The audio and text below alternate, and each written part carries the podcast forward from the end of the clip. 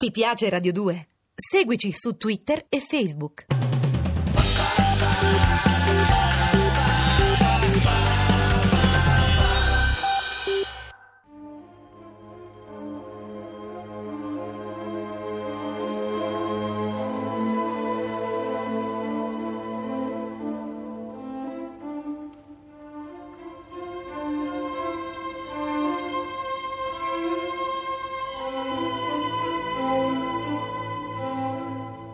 La scala per l'inferno.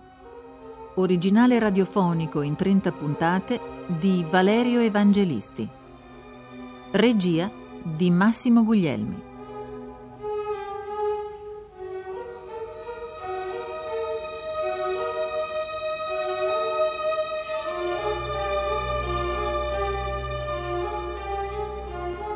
Quindicesima puntata.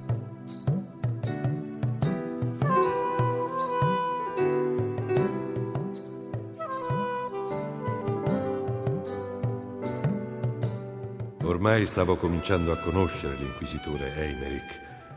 Forse provava paura, come noi tutti, ma il suo viso duro e Ne consegue che la pronuncia di parole a rovescio su una qualche materia produce forma e moto insolite. rivelavano di tanto in tanto qualche sentimento, disprezzo, indignazione, furore. Mai timore però e mai pietà. Non è certo un demone dal muso Credo di cane che può spaventare Non l'Inquisizione. l'ho mai visto sorridere una volta. Talora arricciava le labbra in una specie di ghigno Il demonio, sarcastico. sì. Infatti è proprio a lui che voglio fare visita. Il riso doveva essergli completamente sconosciuto e forse lo considerava una sorta di peccato. È essenziale che io sappia dove Marte eserciterà la sua massima attrazione il 7 settembre, perché è lì che Satana scatenerà il suo esercito. Era impensabile che nell'anno del Signore 1361 un inquisitore si addentrasse nel quartiere di Saragozza abitato da saraceni. Eppure Eimerick sembrava deciso a farlo a costo Se della le grandi ruote che sono apparse in cielo sono in realtà dei gorghi, significa che costituiscono la foce di un canale scavato nel cielo stesso. Un canale che conduce ad Arca. precisamente. È attraverso quel passaggio che giungono fino a noi le creature del terzo cielo. Arca, la misteriosa terza terra, oltre la nostra, equivaleva dunque al pianeta Marte. Quella fu una delle poche volte in cui notai sul viso di Eimerick, di solito freddo e impassibile, una traccia di perplessità. Di soluzioni certe, del resto, era fatto il suo regno, di dubbi quello di Satana.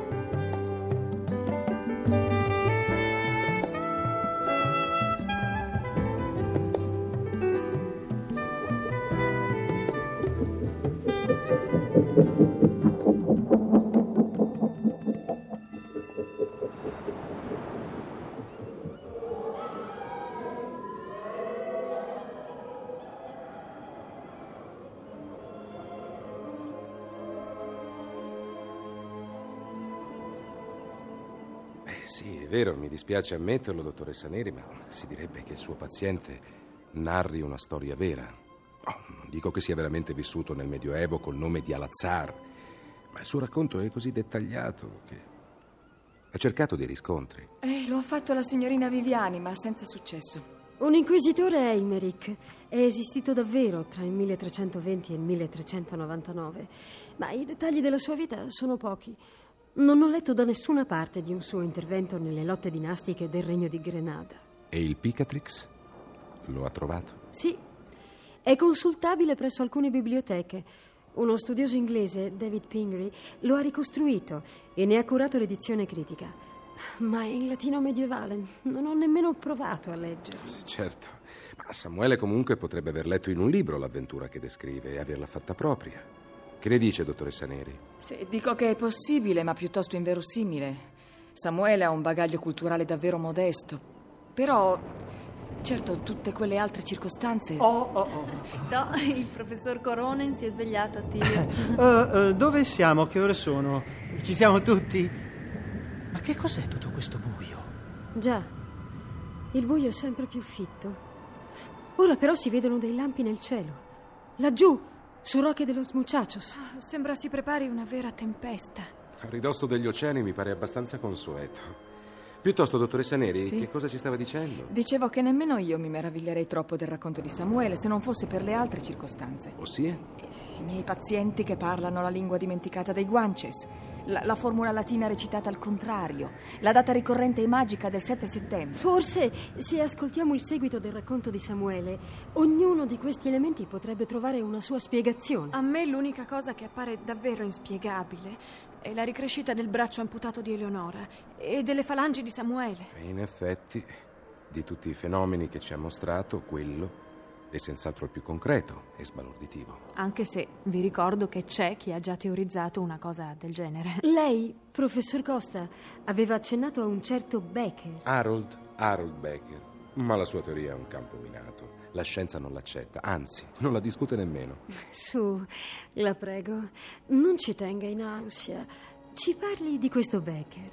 Lo sa che lei a volte è molto meno. è molto più. come dire. accattivante. Mm. Adesso non si sbilanci con i complimenti, professore. Tra l'altro non siamo soli, mi pare.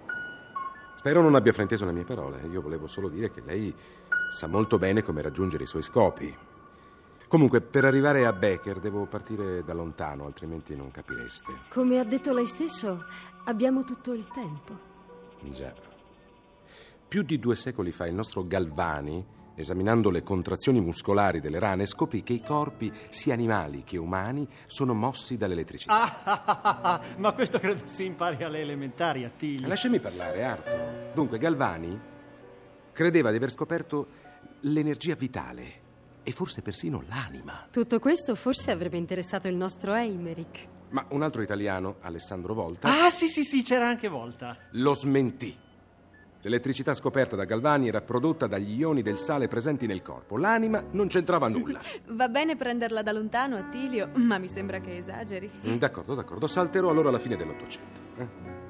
In quegli anni, l'ennesimo scienziato italiano, Carlo Matteucci. Come no, il nostro caro Matteucci. Mi lasci finire, Arto.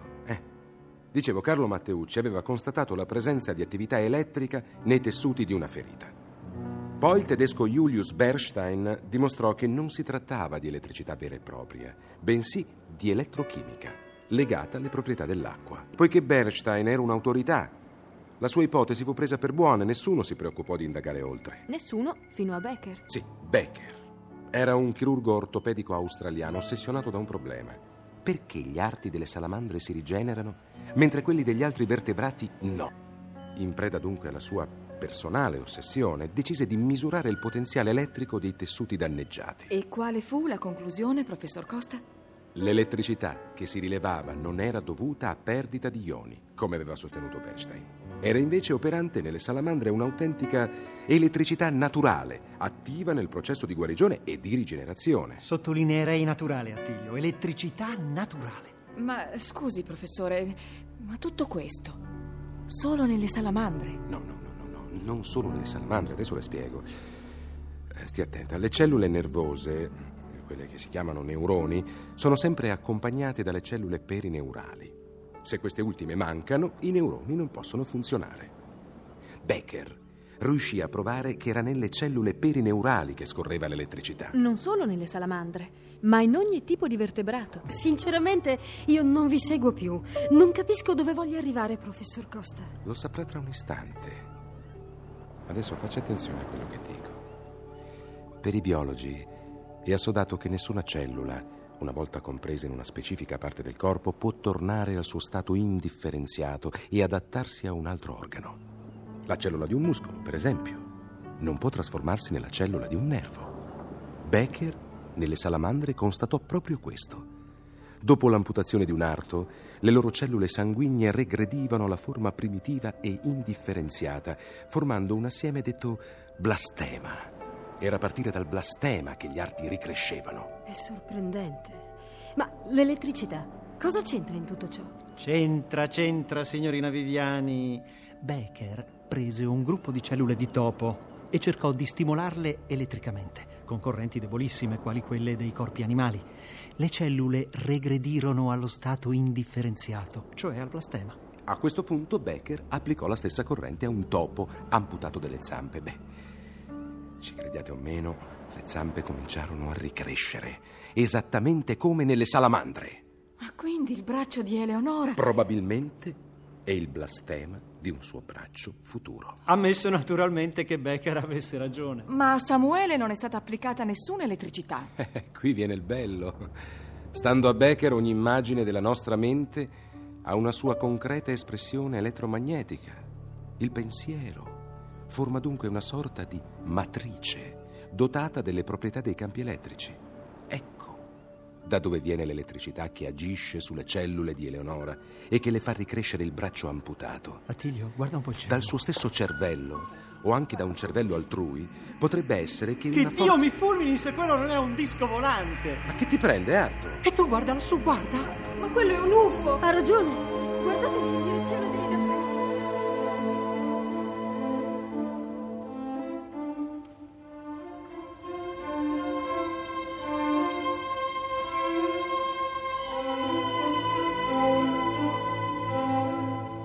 Avete ascoltato La Scala per l'Inferno con Michele Gammino, Alessandro Iovino, Sergio Troiano, Paola Roman, Germana Pasquero, Daniela Calò, Valeriano Gialli. Realizzazione tecnica di Lorenzo Cotta e Luca Trevisan. Posta elettronica sceneggiato chiocciola rai.it. Seguici anche su Twitter.